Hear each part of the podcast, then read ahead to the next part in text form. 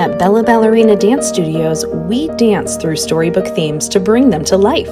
On the Bella Ballerina Storytime podcast, we'll share with you our favorite storybooks so that you can fall in love with them just like we did.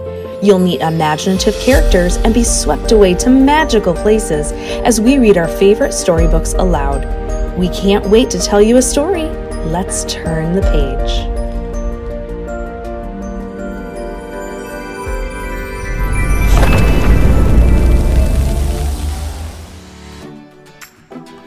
Hi, friends, this is Miss Natalie, and today we are reading Three Ways to Trap a Leprechaun by Tara Lazar.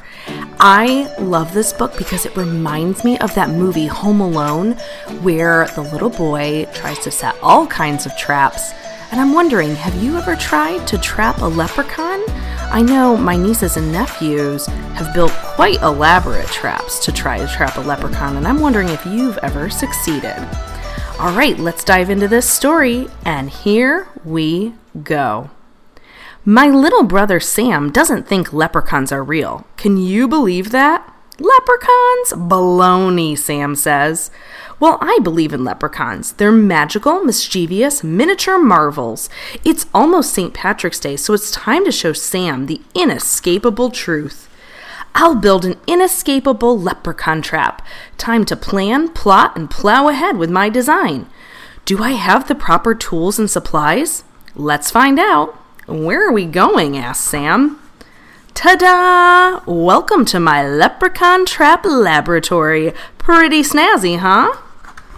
In this trap, the stick holds the basket, the string is tied to the stick, and something shiny is attached to the string. No leprechaun can resist this trap. Let's give it a test run. Now it's zero hour, countdown to clear the hero hour. Let's lure a leprechaun. Oh, zip! He tripped the trap, but he gave us the slip. Hey, what's this note? Try and try, but I'll be gone. You can't catch me, I'm a leprechaun. Ha! He sounds like the gingerbread man right before the fox got him. Well, I'm sly like a fox, too. I can outfox Finn the leprechaun. Back to the lab. Again? asked Sam. That last trap's kaput. It was far too simple, Sam. I need a wild roller coaster of a trap. I'll twist this twine and loop and wind Finn in circles. Wake me up when you're done. Don't take a nap. I'll nab him now. Finn got loose and vamoosed. But how? Try and try, but let me be clear your machine is missing a gear, Finn left in his silly note. Hmm, I've designed, I've built, I've tested. He's vanished every time. What am I not seeing? Wait, that's it. A trap Finn doesn't see. I'll disguise my trap.